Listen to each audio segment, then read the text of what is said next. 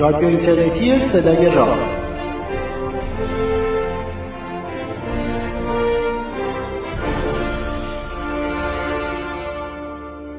سلام روز و روزگارتون خوب و خوش و فرخونده سی و چهارمین برنامه از مجموع برنامه های رادیو راز رو من پژمان نوروزی و پوریا نازمی از دو سوی اقیانوس از تهران و مونترال براتون مهیا و منتشر کردیم. تو این برنامه به موزه های علوم و نقششون در ترویج علم. بهانه این برنامه هم رسیدن روز جهانی موزه است. این برنامه توسط خبرگزاری علم و فرهنگ سیناپرس بازنشر میشه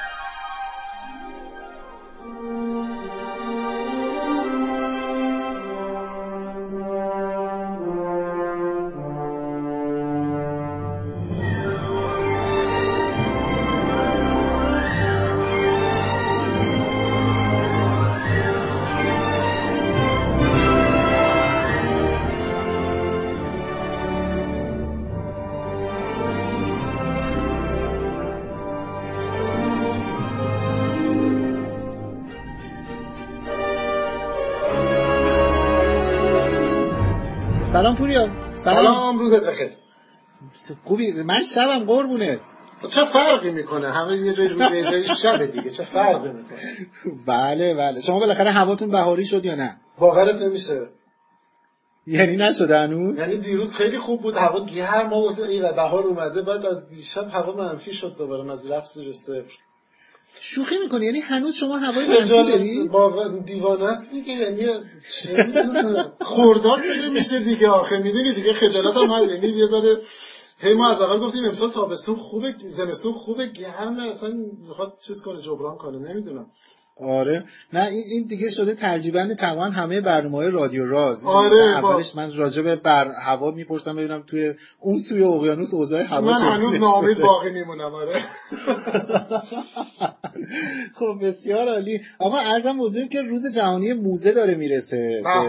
گفتیم که آره گفتیم به همین بهونه برنامه‌مون رو به این قضیه اختصاص بدیم ببینیم که اصلا موزه ها تو حوزه فامیلی ما چیکار می‌کنه. ماهایی که ترویج علم داریم فامیل ترویج علمی ما آره چیکار دیگه کلا تو business خانوادگی داریم ما.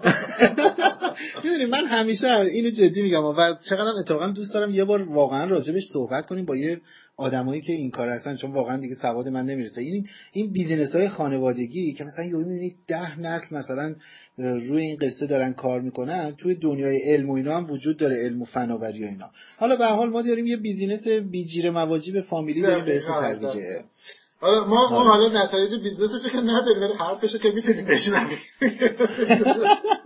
آره چقدر مورد رشک قرار می‌گیره آره، حال.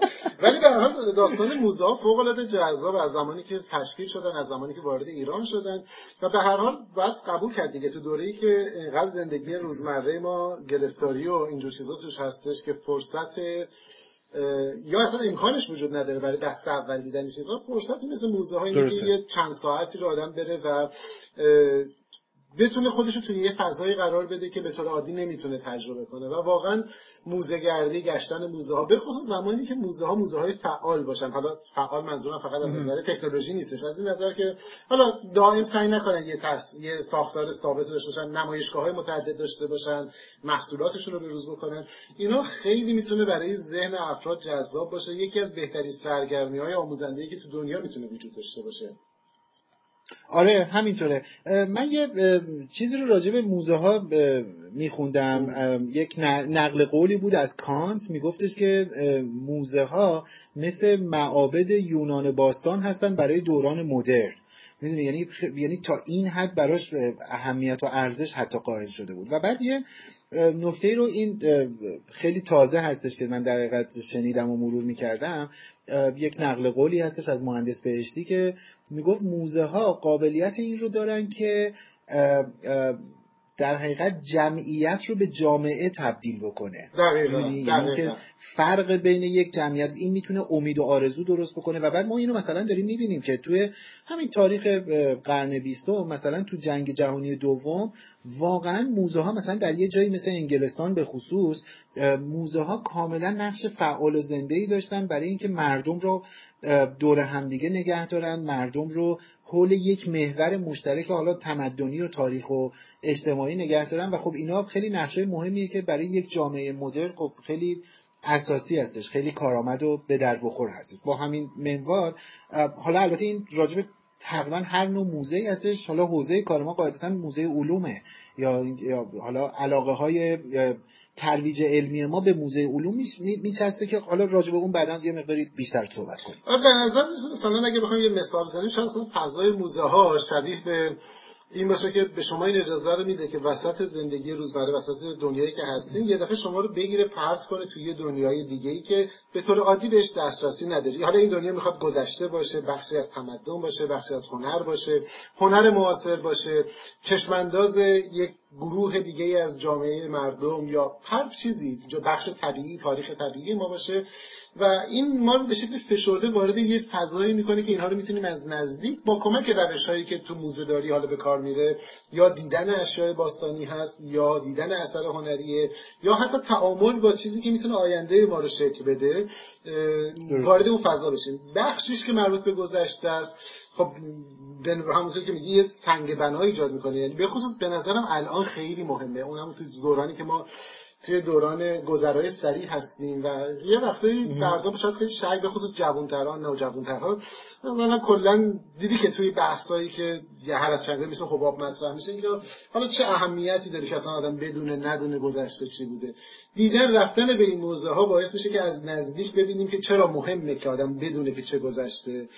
توی موضوع هایی که. معاصر های معاصر هستش حالا تو حوزه مختلف باید چه آدم بدونه تو چه دنیایی داره زندگی می‌کنه و موضوع های آینده نگر که ما رو می‌تونه چشم انداز دنیای آینده رو بهمون بده این اهمیتی که گفتی تو دوره جنگ یه داستان معروفی هم هستش که توی دوره جنگ جهانی دوم یه گروهی در واقع معمولیت پیدا کردن یه گروهی از موزهدارا کارشناسی هنری و افراد نظامی که سعی کنن اشیاء موزه‌ای رو از دست آلمان نازی نجات بدن و حفظشون کنن. تو جریان در واقع تلاشی که برای آزادسازی اروپا بود از دست نازیستا نگرانی بزرگی بود که در واقع بخش عمده از این میراث موزه‌ای گم بشه. و اینا اصلا یه گروه من اصطلاحات نظامی رو تقریبا اصلا نمی‌دونم. گردان گروهان نمی‌دونم کدوم به کدوم. یعنی بدترین خاطرات من زمانی که با یه آدم نظامی مجبور بودم که مثلا مقامش رو بدم. مثلا نگاه می‌کردم روش آره من منو منو شاهین جعفرزاده یه تجربه اینجوری داریم. رفته بودیم دانشکده افسری نیرو دریایی امام خمینی. اونجا واقعا ما دچار این مشکل شده بود خب برای من اینا خیلی مهمه. یعنی واقعا فرق می‌کنه آره. چی باشه. سه تا هفته رو به بالا مثلا حالا خلاصه یک من گروهان گردان یه چیزی تشکیل میشه که اینا قضیه دارن برن و وسط اون آتیش و در واقع شرایط عجیب غریب جنگ جهانی حفظ بکنن. اینا رو از نجات بدن. و خب همین جاهای دیگه هم هست. حالا به شکل‌های دیگه اینکه چقدر اهمیت همین اتفاق برای هم... همین اتفاق توی ایران هم رخ داد. توی جنگ جنگ با عراق تو همون سال آه بله بله. اوایل که از سمت شوش در حقیقت مجموعه خوزستان در حقیقت که بتونن آثار موزهی رو با قطار بردارن بیارن به تهران من شرح مفصلی ازش خوندم و چقدر چیز عجیبی هستش. و واقعا مهمه ها پیش ما یعنی حالا ما راجع موزه صحبت می‌کنیم راجع موزه های مدرن تر معاصرتر و آینده نگر ولی حتی موزه های باستانی جایی که اشیاء باستانی دیگه هر نوع موزه حالا فرق نمی‌کنه. اینا بله. واقعا بازیگرای اصلی می‌دونن که چقدر مهمه سر جریان اشغال عراق مثلا یکی از بزرگترین فاجعه هایی که کمر عراق شکست اون بلایی بود که سر موزه ملی عراق اومد و انبوهی از بله. بخشی از تاریخ گم شد یا اگر مثلا ما می‌بینیم که جایی مثلا داستان غمناکی رو که اخیرا اتفاق افتاد یادتونه دیگه زمانی که این گروه هویج داعش چیزو گرفته بود پالمیرا رو گرفته بود. پالمیرا رو بله. ضمن نابود کردن چیز یکی از اولین کسانی که اونجا در واقع قربانی شد باستان شناسی بود که نگو سعی می‌کرد پنهان کنه جای پنهان شدن به خاطر اینکه مهمه که بمونه و اگر اینا رو از دست بدیم خب یه بخشی از چشماندازمون حالا چه به گذشته چه تو بوزهای جدیدتر نسبت به الان و آینده رو از دست میدیم و ناآگاهتر میشیم. یعنی که آدمایی میشیم که دو بازه دیدمون کوتاهتر موزه ها کمک می‌کنن که این چشمانداز به بهترین شکل و فیزیکی ترین شکل ممکن توسعه پیدا بکنه. و واقعا بازدید از این موزه نمی‌شد برای فکر واقعا برای همه همینطوره. خیلی هیجان انگیزه واقعا همینه. البته من یه نکته رو بگم اتفاقا چند روز پیش جایی بودم داشتم همونجا این صحبت کنم واقعیت اینه که مثلا خود من توی موزه ها به خصوص وقتی موزه ها خیلی بزرگ هستند خیلی پر از آثار هستن اینا واقعا یه جایی حوصلم سر میره. اینو من متاسفانه باید اینو اینجا رسما اعلام کنم. اما بعدا یه لحظه با خودم اومدم. یعنی یه لحظه که بعدا هی داشتم با خودم مرور می‌کردم که چرا مثلا من حوصلم سر میره توی یک موزه. دیدم که او من مثلا موزه مثلا ارمیتاژ که رفته بودم اونجا حوصلم سر نرفت با اون عظمتی که اونجا داشت. پوریا من این تجربه خیلی عجیبی تو موزه ارمیتاژ داشتم. خب من اول وقت یعنی مثلا من جز نفرای اولی بودم که بلیت خریدم وارد شدم. یعنی قشنگ مثلا تازه کرکر رو کشیده بودم بالا من اون جلو بودم.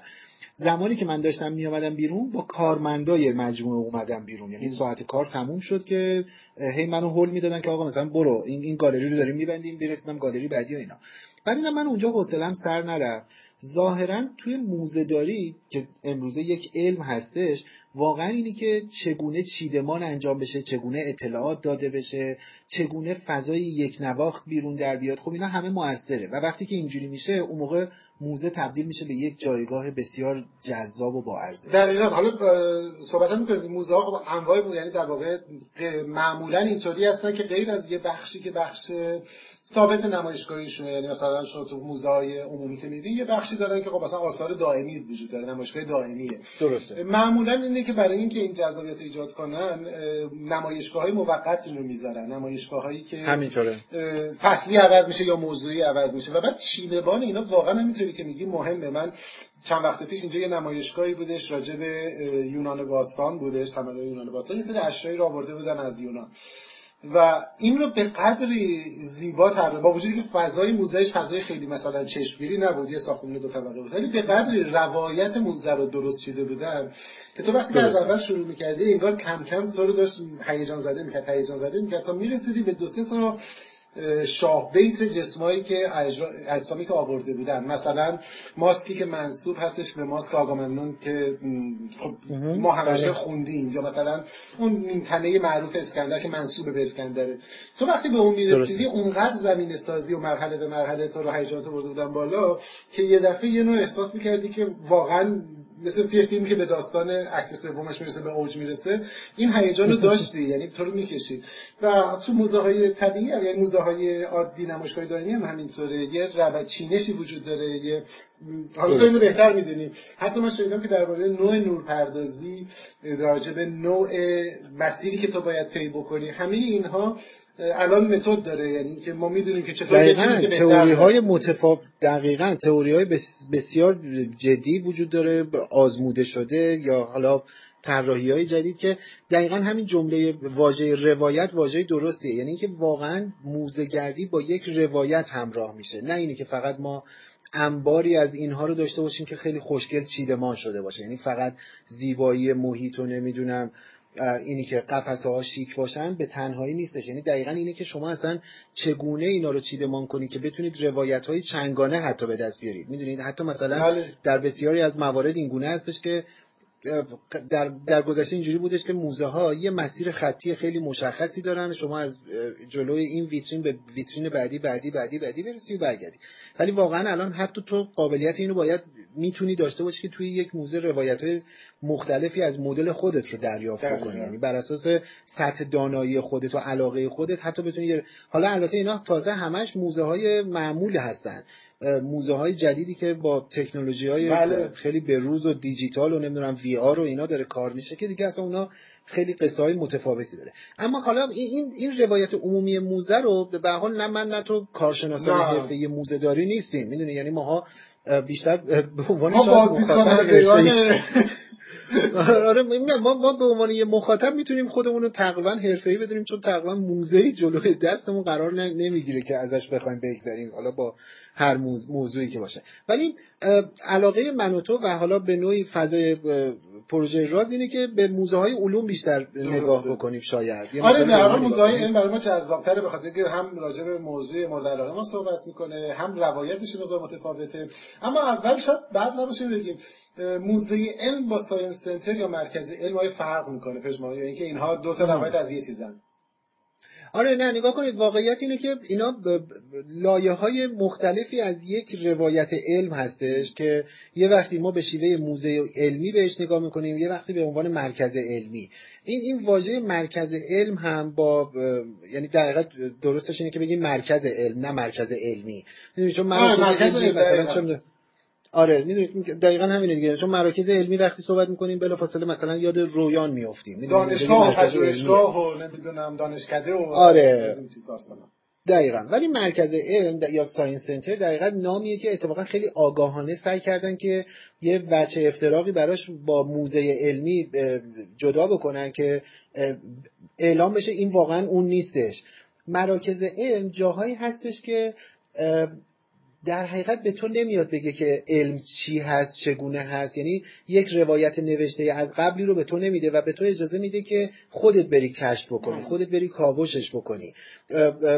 بر اساس دانایی و سطح ذهنی فرهنگی حتی جنسیتیت تو می‌تونی برداشت های متفاوتی از یک مرکز علم داشته باشی. اینایی که دارم میگم خیلی تئوریک به نظر می‌رسه. اگر بخوام خیلی رو و خیلی مشخص راجبش صحبت کنیم قصه خیلی ساده هستش. مثلا دارم میگم یعنی فرقاش اگر چک کنیم خیلی راحتتر دیده میشه. شما توی یک موزه علم که شاید معروفترین و ساده ترین نمونه از موزه های علمی برای ما توی کشور ایران موزه های تاریخ طبیعی هستن. بله. می‌دونی؟ یعنی ما توی ایران متداول ترین نمونه موزه های علمی که داریم موزه های تاریخ طبیعیه. توی موزه های تاریخ طبیعی که ما میریم چی می‌بینیم؟ یه حجم انبوهی موجودات زنده در گذشته زنده حالا موجودات زنده معمولا رو بازدید کننده ها هستن. آره دقیقا. میگم در گذشته یه موجوداتی زنده بودن. حالا اینا رو یا کشتیم یا کشته شدن یا مردن هرچی بعد اینا رو ورشیم تاکسیدرمی کردیم. توی فرمت های خودشون قرار دادیم یه جایی و بعد ما به عنوان یه بازدید کننده میریم. از مقابل اینا رد بشیم فوقش هم اینی که اون اتکته رو می‌خونیم. خیلی دیگه این موزه تاریخ طبیعیمون خیلی خوب و دقیق کار کرده باشه. یه محیطی شبیه به محیط زیست اینا رو هم درست کردن که ما مثلا دریافت می‌کنیم که او مثلا کفدارها توی این نوع فضا زندگی می‌کنن نمی‌دونم نهنگ ها توی این محیط زندگی می‌کنن. می‌دونی؟ یعنی این برای ما موزه علمی هستش. حالا موزه های علمی دیگه هم هستش که مثلا توش ابزارهای علمی رو نمایش میدن. مثلا میگه موزه چه می‌دونم مثلا تاریخ ماشین حساب. توش انواع و اقسام ماشین حساب ها رو داریم. موزه ساعت. موزه ساعت هم یک موزه علمیه. حالا هرچند که وچه های تاریخی هم داره. مثلا موزه زمان خب روند شکلگیری ساعت های مختلف رو توش می‌تونید ببینید. انواع و اقسام ساعت رو می‌تونید ببینید و اینا موزه هستن. شما میرید از جلوی این اشیا گذر می‌کنید. بهتون بارها و بارها و بارها اکیدا توصیه میشه. آقا دست به اینها نزنید. نمی‌دونم حتی اگر خیلی به ویترینش نزدیک بشید شاید یه چیزی بوق بزنه که آقا مثلا دور شو اینا. ولی یه science center یا یک مرکز علم شاید بهترین جملهش اینه که مثلا کنار هر ابزار نوشته باشن که لطفا به این ابزار دست بزنید. می‌دونی؟ توی science center قصه اینجوری هستش که تو با این ابزارها interaction داری یه تعاملی داری خودت کلنجار میری هیچ جایش هم ننوشته که مثلا اگر این گوی رو از این بالا بگیرید پرت کنید پایین مثلا با سرعت فلان قدر می‌خوره زمین. به تو یاد میده یعنی ابزار تو رو راهنمایی می‌کنه که ورش داری آزمایش کنی و بعد دریافت خودتو ازش داشته باشی. درسته. کاملا می‌تونی به عنوان یک شهر بازی علمی بهش نگاه بکنی. فرق بزرگ این دوتا شاید توی این نکته باشه.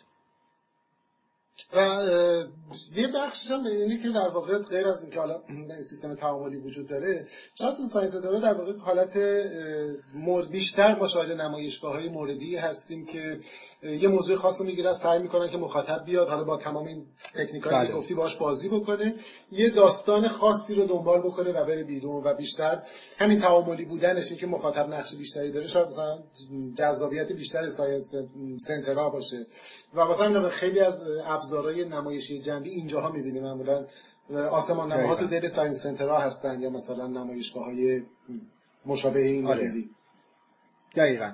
آره تقریبا همه در مجموعه های مرکز علم در دنیا شامل یه بخشای خیلی نزدیک به همی هستن. درسته. خب قاعدتا مثلا چه می‌دونم مثلا planetarium تو دل اینها تقریبا اکثریتشون دارن. می‌دونی؟ یعنی planetarium یک جاییه که به تو اجازه تجربه کردن یک بخشی از دنیا رو میده که حالا تو زندگی های مدرن شهری یواش یواش دیگه داره فراموش میشه. یعنی درسته. به تو اجازه میده که آسمان رو تجربه بکنید. منظره آسمان پرستاره شبانه رو تجربه بکنید. هرچند که الان دیگه با این مدلای در حقیقت آسمان نماهای دیجیتال که یه ابزار افزوده روی آسمان نماها هستش به تو اجازه اینی که حالا جدایی از اینی که می‌تونی شگفتی آسمان شب رو ببینی می‌تونی یه عالمه فیلم های مرتبط با دنیای علم رو هم ببینی الان که ما داریم صحبت می‌کنیم مثلا چه می‌تونم فیلم های تماما انیمیشنی وجود داره راجع به مثلا دنیای الکترون ها بله بله. راجع به دنیای سلول ها نمی‌دونم راجع به دنیای زیر آب نمی‌دونم و هر چیز دیگری از این دست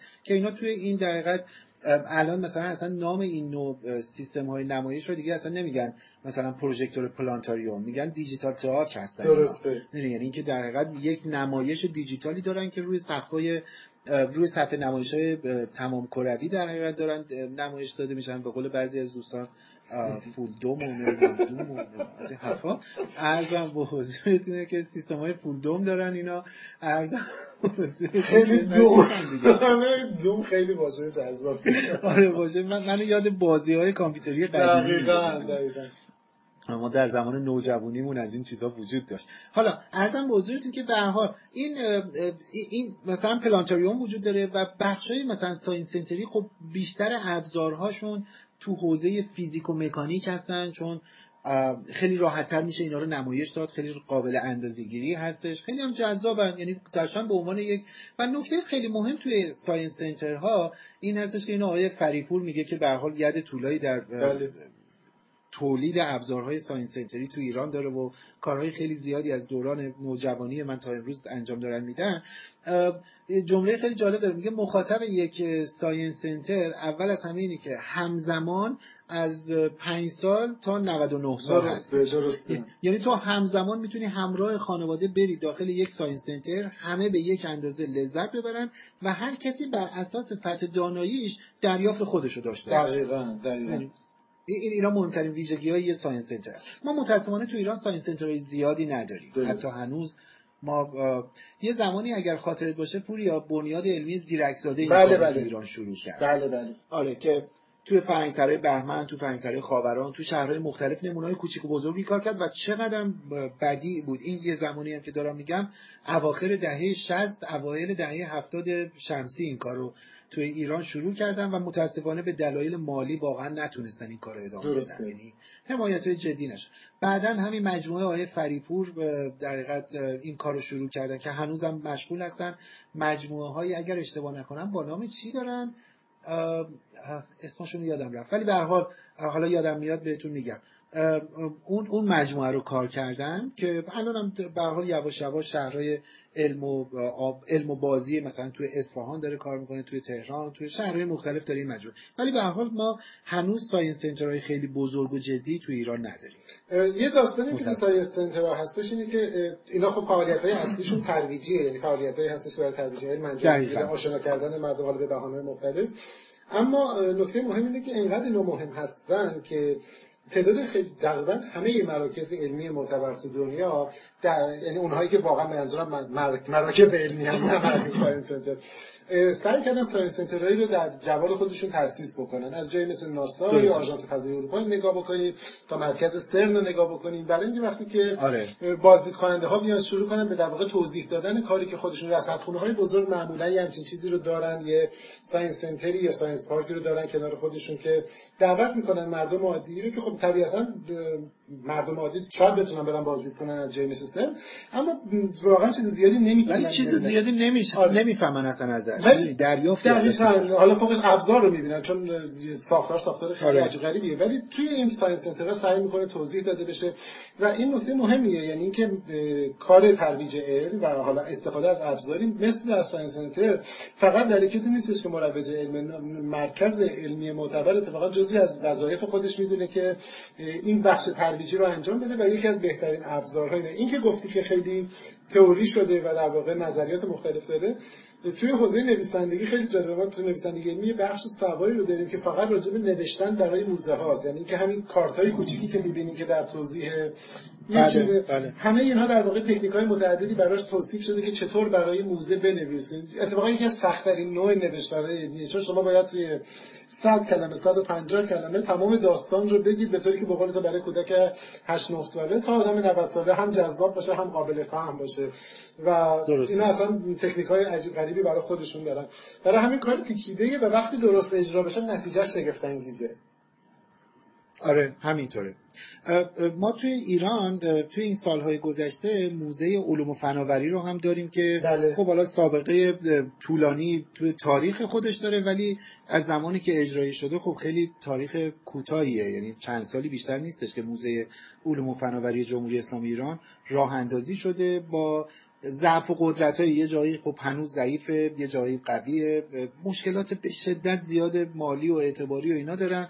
ولی خب به حال دارن کار انجام میدن و مثلا یکی از نقاط امیدواری ما اینه که اینها بتونن یه کار مناسبی در بیارن آره به خصوص برای ایران این کار به نظر من چیزه یعنی جزء ضرورت های مهم توی فرآیند هم ترویج علم هم توسعه علمه به خاطر اینکه ما یه جامعه نوجوان و جوان فوق العاده بزرگی داریم در مقایسه درسته. و تعداد مراکز یا محل هایی که اینا بتونن آشنا بشن با علم که به هر حال باید قبول کنیم ما فضای توسعه یافته علمی که هنوز نداریم نهادهای. علمی ما هنوز انقدر خودشون درگیر هستن که فرصتی برای ترویج مثلا در وارد شدن به فرآیند ترویج یا آتریچ پیدا نکردن وجود یه همچین. مراکزی کمک می‌کنه که یه نسل تازه‌ای علاقه من بشه وارد این حوزه بشه باقی بمونه مردم عادی آشنا بشن با این فضا و چقدر خوبه اگر این روند ادامه پیدا بکنه شهرهای مختلف چون باز ما می‌دونیم که اگر کار درستی انجام بشه مخاطبش رو داره.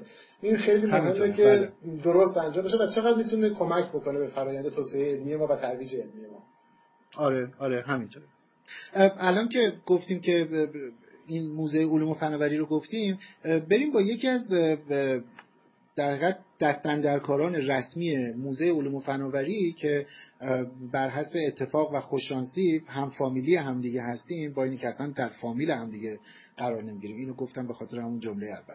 بریم صحبت کنیم ببینیم همینه که، دیگه فامیل بازی همین اینجاها خودشون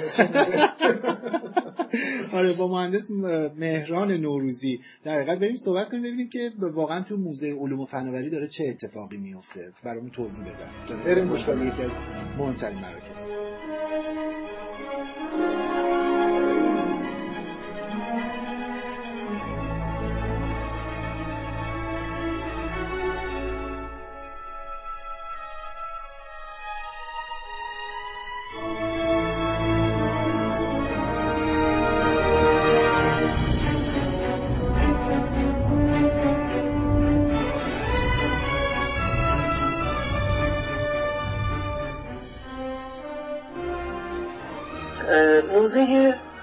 فناوری جمهوری اسلامی ایران جزو موزه های نوپای کشور هست که مدت زمان زیادی از راه اندازی فضاهای نمایشگاهی اون نمیگذره. به ساده ترین عبارت میشه موزه علوم و فناوری رو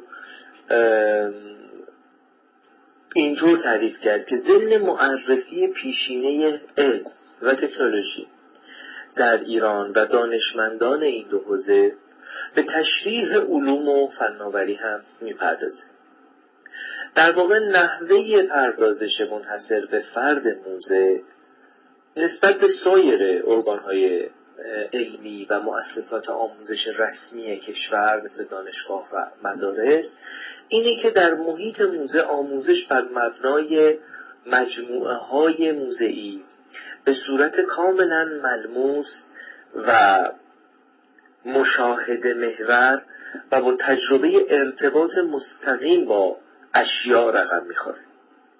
این نوع آموزش غیر رسمی در واقع مکمل شیوه های آموزش رسمی هست که در فضاهای دانشگاهی و اکادمیک ارائه میشه.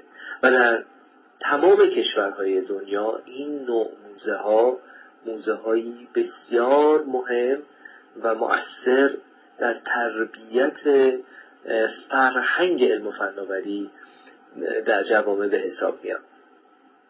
همین موضوع باعث میشه که موزه های علوم جزو مهمترین گونه های موزهی در جوامع محسوب بشن. چون مجموعه های چند وچی هستند که مزایای اونها در چند بود قابل بررسیه.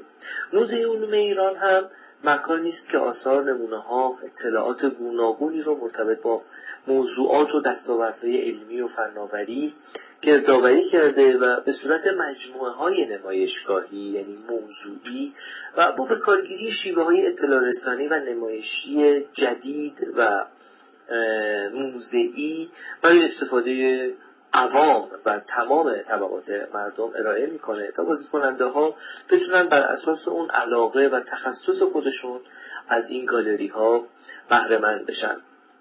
البته دامنه و تنوع اهداف این موزه بر اساس اساسنامه مصوب این موزه و همچنین مخاطب شناسی هایی که انجام شده نشون میده که چقدر گروه های مخاطب و حوزه فعالیتی این موزه گستردگی داره.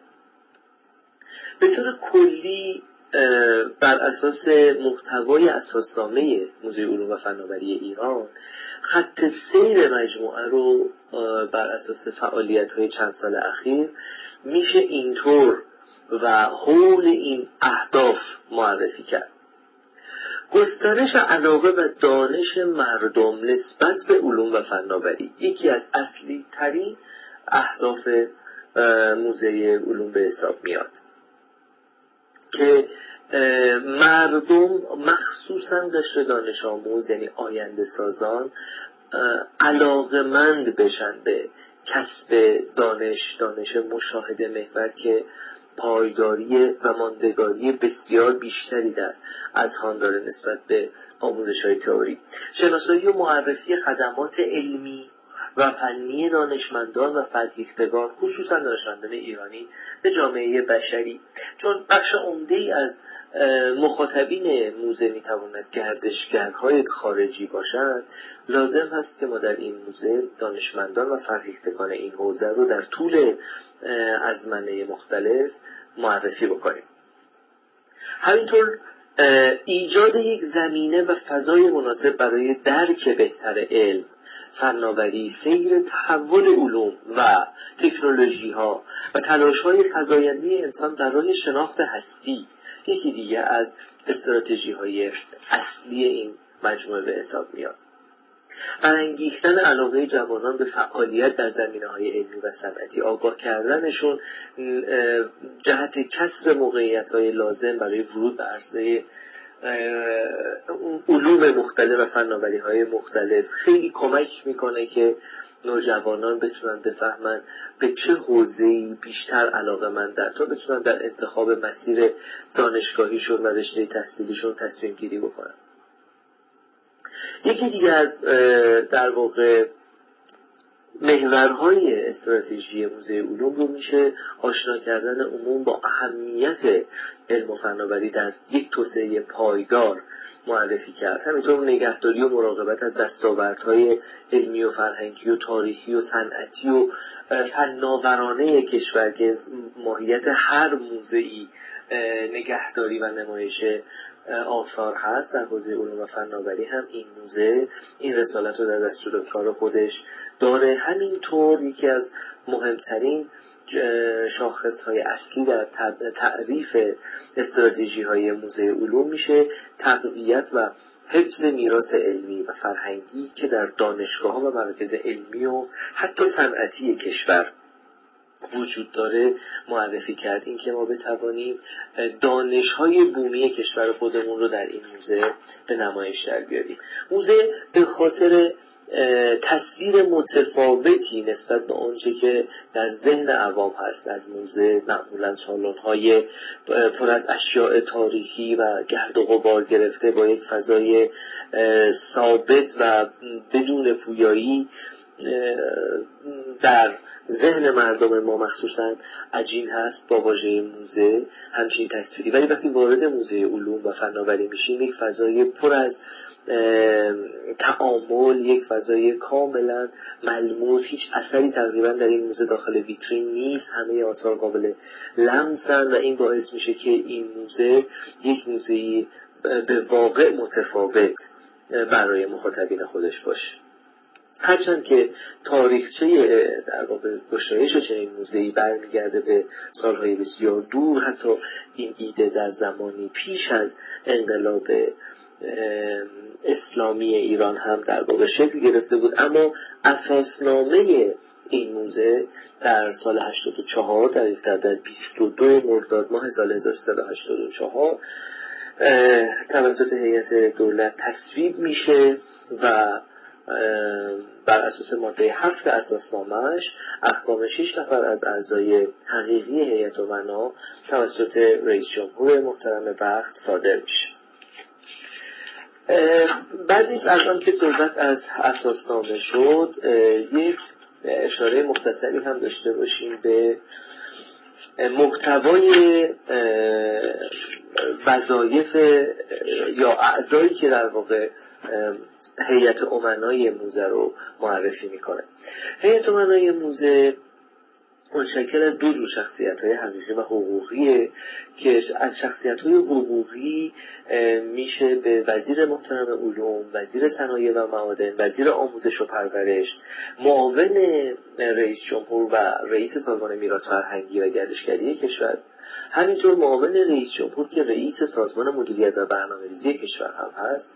اشاره کرد. همچنین شهردار تهران دبیر کل کمیسیون ملی یونسکو در ایران رؤسای تمام فرهنگستان های کشور و رئیس موزه که به عنوان دبیر هیئت امنا هست پیکره شخصیت های حقوقی هیئت امنای موزه رو تشکیل میده که خب نشون میده چقدر این موزه هیئت امنای وزینی براش در نظر گرفته شده و همین نشون دهنده اهمیت این موزه است که این سری شخصیت های حقیقی هم می‌تونن به این مجموعه معرفی بشن این موزه زیر مجموعه ای از وزارت علوم و فناوری کشور هست. از سال 90 فضای نمایشگاهی خودش رو در واقع شکل داده. در حال حاضر پنج گالری در این موزه فعال هستند گالری اول در رابطه با دستاوردهای دانشمندان ایران و جهان اسلام هست که نشون میده دانشمندان ایرانی چه آثاری رو طراحی کردند یا حتی علم بومی مردم ایران چه مختصاتی داشته در دوره های مختلف. و تکنولوژی های بسیار جذابی از دوره های مختلف تاریخی پیش از اسلام و در دوره اسلامی در این گالری به نمایش در اومده. گالری دیگه کاملا فضای روز رو داره و وجاهت تاریخی چندان درش غالب نیست. تحت عنوان مرکز علم شناخته شده است این گالری و در اون مفاهیم پایه‌ای فیزیک و مکانیک برای مخاطبان به نمایش در اومد. گالری مرکز علم در واقع یک کتاب مصور هست از همه آنچه که ما در طول تحصیلمون و در دوره مدرسه یا حتی دانشگاه در مباحث فیزیک و مکانیک اونها رو فقط به صورت تئوری خونیم و در این گالری می‌تونیم به عین اونها رو از نزدیک ببینیم. گالری دیگه گالری مورس تا موبایل هست به عنوان یک timeline یا خط زمان در حوزه ارتباطات. که آغازش از مورس هست به عنوان یک وسیله ارتباطی که در جنگ جهانی مورد استفاده قرار می‌گیره بعد از اون پیدایش تلفن ها و انواع گرامافون ها تلتایپ ها کامپیوترهای اولیه و تلفن همراه در واقع آخرین قسمت این گالریه. که در واقع مخاطبین خاص خودش رو داره و گالری بسیار جذابی است که در اون می‌توانید برای اولین بار اولین تماس تلفنی رو که آقای الکساندر گراهام بل مبدع تلفن در واقع صدای خودش رو ضبط کرده اونجا می‌تونید بشنوید یا اولین تماس تلفنی که در ایران برقرار میشه توسط شاه قاجار رو می‌تونید اونجا بشنوید. گالری بسیار جذابی است. گالری دیگه ای که در موزه مشغول به کار هست و فعال هست در حوزه طب و ابزار طب در ایران قرون میانه است که نشون میده ایرانیان چطور در حوالی هزار سال پیش برای انجام امور پزشکیشون از چه وسایلی استفاده می‌کردن و طراحی این گالری اقتباسی است از معماری دوره ساسانی که یکی از دوره های اوج در فرهنگ و تکنولوژی پزشکی در ایران بوده. حضور شما هست شود که گالری دیگری که در موزه علوم فعال هست و بسیار گالری جذابی هست گالری انرژی هسته است. در واقع موضوع انرژی و معرفی انرژی های تجدیدپذیر ارزان پاک یکی از موضوعات اصلی در موزه های علوم هست که در موزه علوم ایران هم بخش اول این انرژی های تجدیدپذیر به عنوان انرژی ای معرفی شده. در این گالری شما ضمن آشنا شدن با نظریه یا قانون هم ارزی جرم و انرژی انشتین ای مساوی MC دو آشنا میشید با فرایند اکتشاف و استخراج اورانیوم غنیسازی اورانیوم عملکرد اورانیوم اورانیوم غنی شده در داخل راکتور و بر تولید برق شهری و دستاوردهای کاربردهای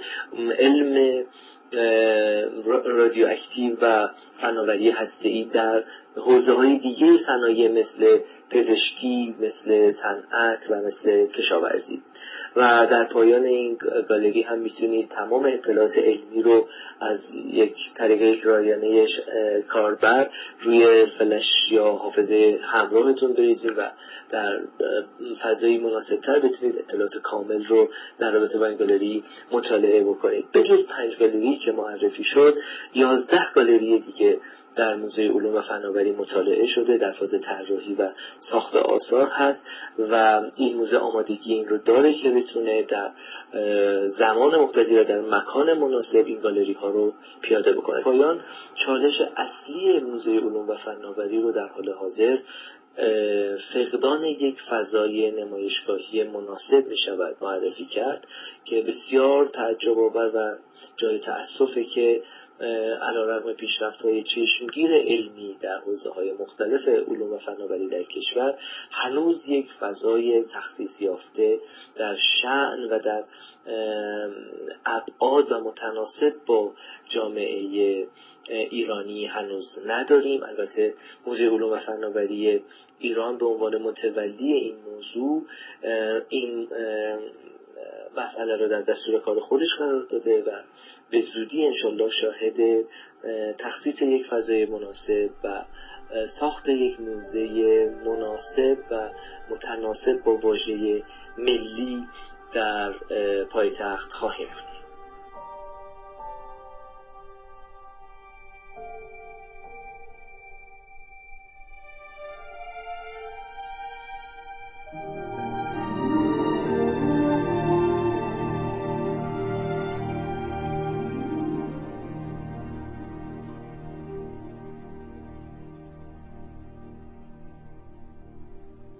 خب صحبت های مهندس مهران نوروزی رو شنیدیم. ایشون معاون امور نمایشگاهی موزه علوم و فناوری جمهوری اسلامی ایران بودن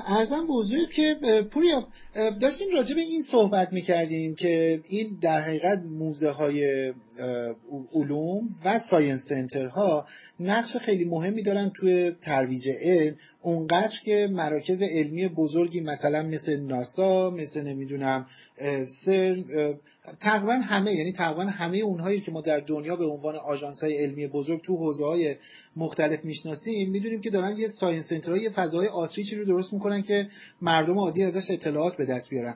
من مثلا نگاه می‌کردم دیدم ناسا حالا جدای از اینی که موزه و نمی‌دونم این موارد رو داره یه چیزایی رو داره یه مراکزی رو داره به نام space camp که فقط هم تو امریکا درست نشده. مثلا من دیدم حتی توی ترکیه space camp ناسا وجود داره. و اینها اینجوریه که مثلا بچه ها به همراه خانواده هاشون یا تنها یعنی برنامه مختلف داره میان که من دیدم توی همین space camp ترکیه دیدم که اومده مثلا شبیه سازی فرود شاتل رو برنامه ریزی کرده. و بچه ها میان اینو تجربه می‌کنن. میان ببینن که واقعا یه اتاق کنترل یه شاتل وقتی داره فرود میاد یا یه سفر فضایی چگونه است ایستگاه فضایی رو چجوری میشه کنترل کرد. اینها واقعا چرا دارن یه همچین هزینه های غول پیکری می‌کنن؟ خب ببین یه بخش عمدهش برمیگرده به همون دلیلی که چرا ترویج می‌کنن یعنی اینکه برای کشورهای توسعه یافته بحث ترویج علم بخش جدایی ناپذیری از فرایند علمه. یعنی اینکه این جدایی وجود نداره. حالا روش های مختلف براش وجود داره. روش های مختلفش حالا می‌تونه در قالب نمایشگاه ها یا حالا کارگاه ها یا مثلا چیزی شبیه همین کمپایی باشه که میگی قالب موزه ها باشه قالب همکاری با رسانه ها باشه یا حتی بازدید از مردم برای وارد شدن.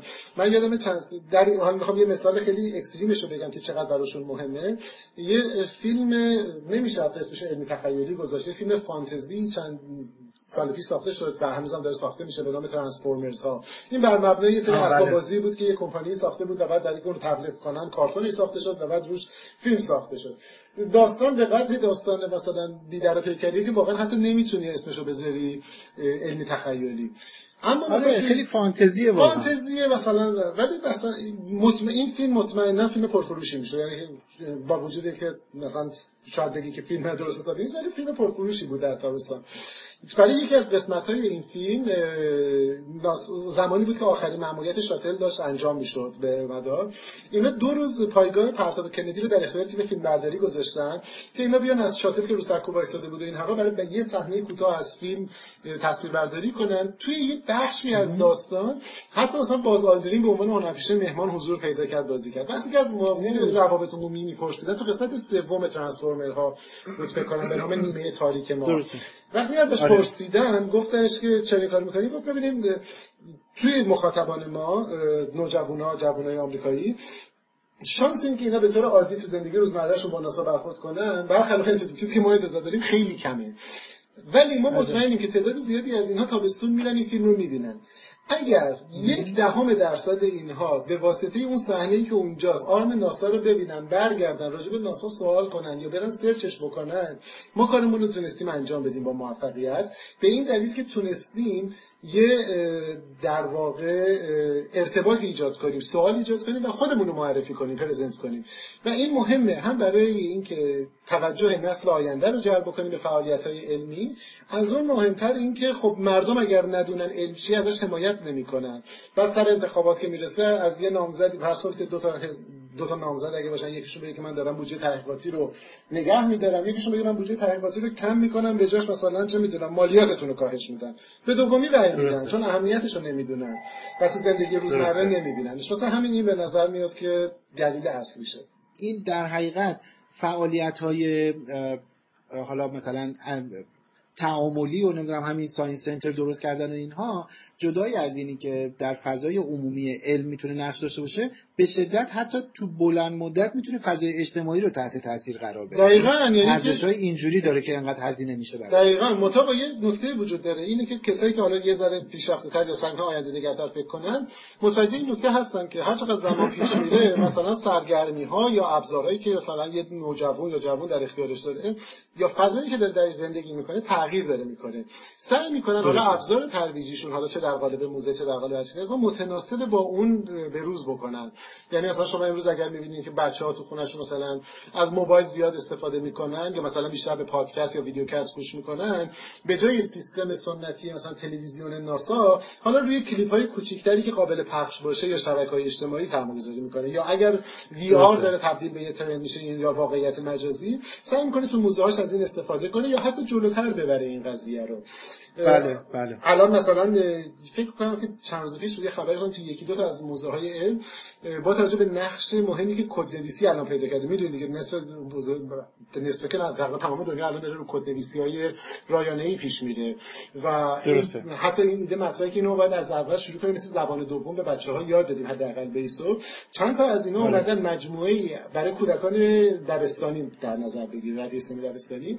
نمایشگاهی طراحی کردن که در حالی که شما دارین نمایشگاه مستقیم نمی‌بینین وقتی که اون بازار رو طی می‌کنین به شما اصول کدنویسی رو تو ذهنتون میچینه و بعد تشویقتون می‌کنه که مثلا این پکیج رو استفاده کنید و یاد بگیرید. برای کودک دبستانی چون می‌دونن که مثلا تا پنج سال دیگه شما اگر یه آدمی بود یا ده سال دیگه اگه کدنویسی بلد نباشین یه بخشی از ادبیات ارتباطیتون نقل لنگ می‌زنه. بنابراین دقیقاً. نه تنها از ابزار روز استفاده می‌کنن سعی می‌کنن ترند آینده رو هم پیش بینی کنن. برای همینه که گاهگداری میگم وقتی وارد فضاهای موزه های مدرن علم و ساینس های مدرن اگزیبیشناشون میشیم آدم واقعا فکر می‌کنه وارد یه دنیای دیگه شده. آره. واقعا از همه چی استفاده می‌کنن. یعنی همه ابزارها ابزارهای تعاملی نه تکنولوژی مدرن. و واقعا تجربهش تا مدت های طولانی تو ذهن باقی میمونه. به خصوص که میمونه. دقیقا یه خاطره جدی به خصوص یه وقتی میان به موضوع روز هم توجه می‌کنن چند سال پیش بود که بنیاد لوکاس اومد با کمک دو ساینس سنتر تو دنیا. یه نمایشگاهی تأسیس کرد به نام نمایشگاه جنگ ستارگان. و این نمایشگاه یه چیز عجیب غریبی بودش نه به خاطر که مثلا ما جنگ ستارگان رو دوست داریم. به این دلیل که در کنار نمایش دادن المانای جملت البته جملت باید اصلاح بکنی. بگی نه فقط آره نه فقط به این دلیل. خب اینم مثل آره. موزه آرمیتاژ تو بود. من که رفتم این نمایشگاه رو ببینم.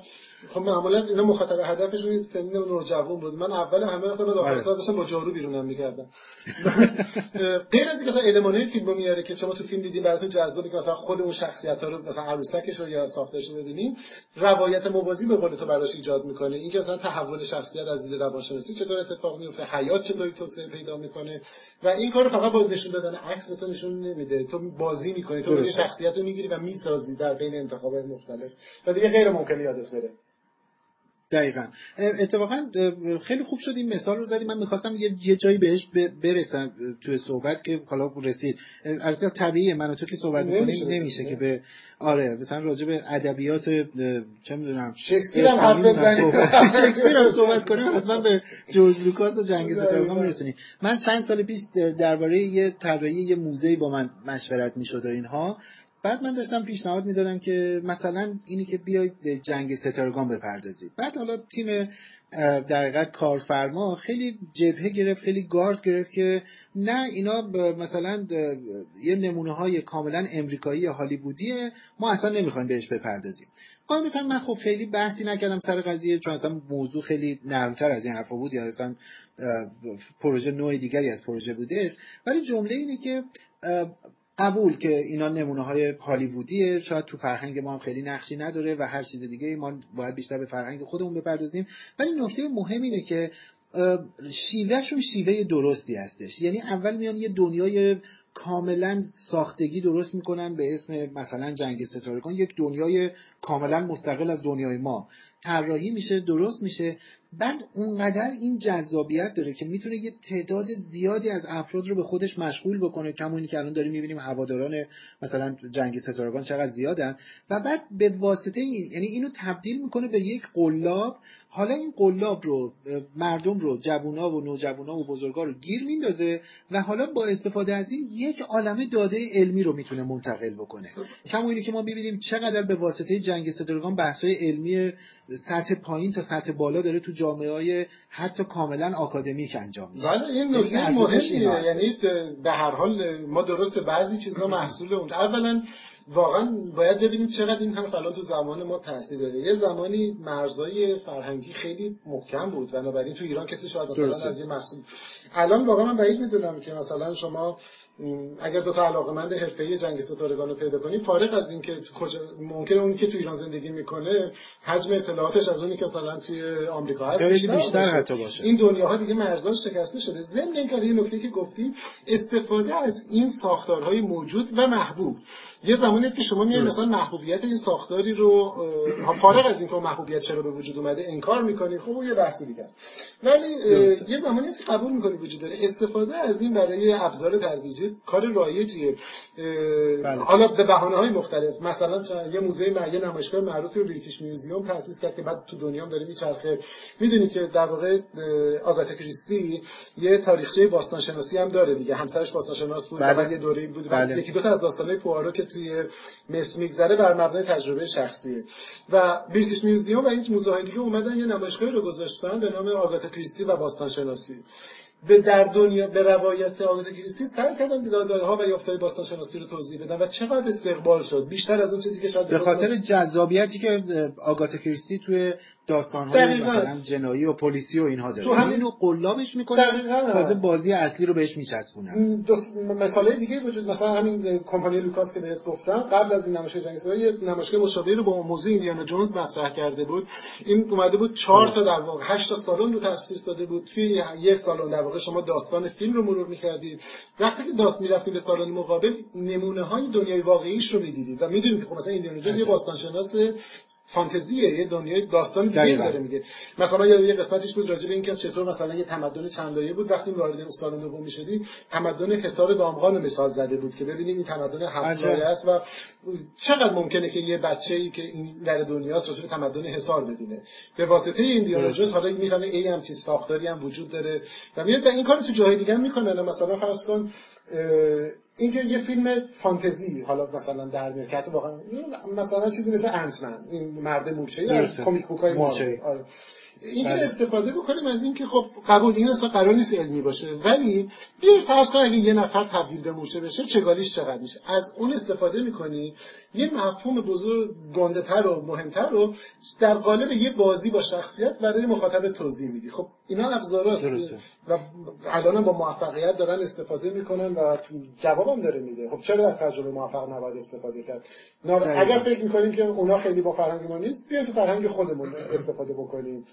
مثلا مگه ما چیز نداریم؟ یه داستان معروف شاهنامه نداریم که کیکاووس یه تختی رو درست می‌کنه عقاب بهش میبنده و پرواز بله بله. بیایم تست کنیم ببینیم. تست که منظور نه که ببندیم به تخت بیایم حساب کنیم ببینیم که چند تا عقاب لازمه که تخت کیکاووس رو دقیقاً دقیقاً. یعنی یک داستان با شکوه افسانه‌ای و اسطوره‌ای که کاملا منطبق با فرهنگ ما هست وجود داره.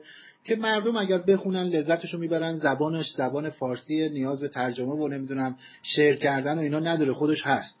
این جذابیت وجود داره. حالا ما به واسطه این چقدر مفاهیم علمی رو می‌تونیم منطبق البته پوریا البته یه, یه پرانتز بسیار محکمی رو باید باز کنیم چون الان که داریم ضبط می‌کنیم از شنیدن یه همچین چیزی کمتر از دو سه ساعت داره میگذره یادم اومد که اینو بگم. البته معنی این حرفی نیستش که اگر مثلا ما داستان کیکاووس رو تبدیل کردیم به یک قلابی برای اینی که مثلا راجع به چگالی هوا صحبت کنیم راجع به فشار هوا صحبت کنیم و اینها معنیش این نیستش که در دوران کیکاووس مردم قوانین ترمودینامیک و اینا رو بلد اصلا معنی این یکی نیست. جزء بدفهمی رایج اتفاقا از اون استفاده می‌کنیم که اینکه مثلا چه می‌دونم چون ما یه شاعری داشتیم که یه زمانی در یک برداشت معنوی گفته دل هر ذره را که بشکافی آفتابیش در میان بینی به این معنی نیست که ما از مفهوم شکافت اصلی یا مثلا الکترون و پروتون رو اطلاع داشتیم. نه این یه تمثیله یعنی بزرگترین فاجعه زمانی اتفاق میفته که ما بخوایم تفسیر به زور علمی مدرن رو بشونیم روی یه مفهوم از کانسپت خارج شده یا مثلا اسطوره‌ای یا عرفانی یا نمی‌دونم فلسفی یا هر چیز دیگه ای. ولی ابزارهای خوبی برای بیان و اتفاقا باید مواظب این چیز باشیم این که گفتی حالا وقتمون داره تموم میشه. من به یه نکته دیگه میرسونه آره.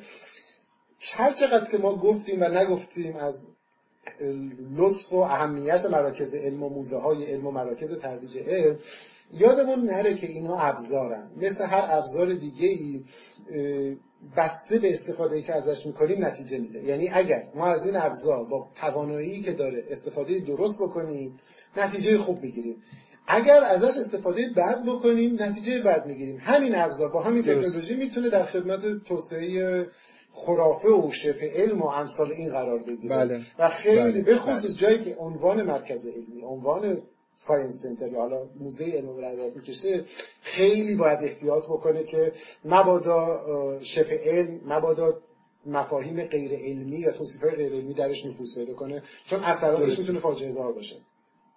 همینطوره. آره. به خصوص به واسطه اینی که چون نام علم روش میشینه به نظر بی خطا میاد و اون موقع دیگه زدودن و پاک کردن این خطا کار دقیقا. چون هر خطایی که مردم بفهمن دیگه به نام اون مرکز علم نمی‌ذارن به پای علم می‌نویسن و خب علم می‌ذارن درست. خیلی کار بدیه.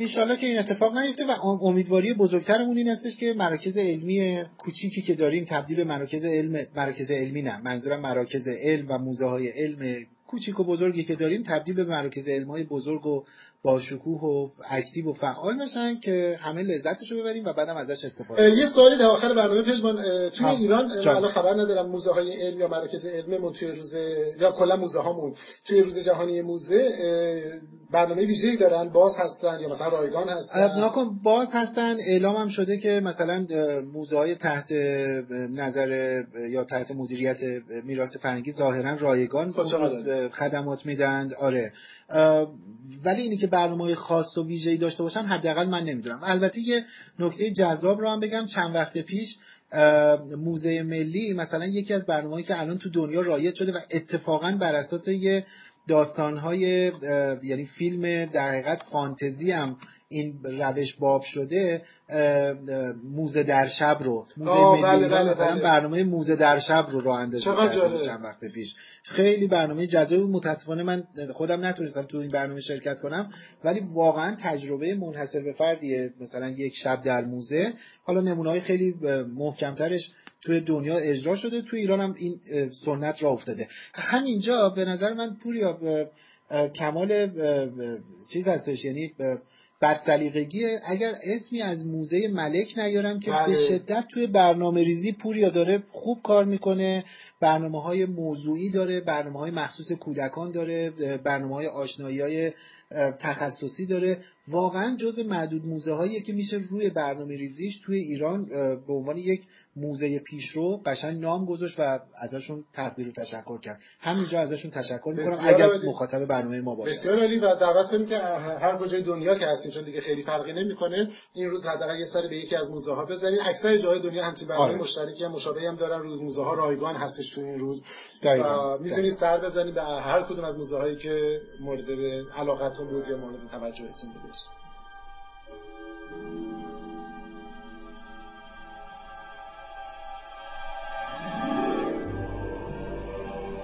خب به پایان برنامه 34 م رسیدیم. موسیقی هایی که توی این برنامه شنیدید از موسیقی متن فیلم مهیج شبی در موزه انتخاب شده بود. امیدوارم که از این برنامه لذت برده باشید و مطالبی که شنیدید سرنخی باشه برای مطالعات بعدی شما. اگر این گونه هستش، حتما شنیدن این برنامه رو هم به دوستانتون توصیه کنید. این برنامه و سایر بخش های پروژه راز رو می‌تونید همچون همیشه از طریق وبسایت ما به آدرس projectraz.com یا از روی کانال تلگرامیمون با همین شناسه پروژکت راز ببینید، بشنوید و بخونید. همچنین مثل برنامه قبلیمون این برنامه توسط خبرگزاری علم و فرهنگ سیناپرس بازنشر میشه. در نیمه شب 28 اردیبهشت و در آستانه جهانی موزه ها ما پژمان و پوریا از دو سوی اقیانوس اوقات خوب و خوش و خرمی رو براتون آرزو می‌کنیم. خدا نگهدار.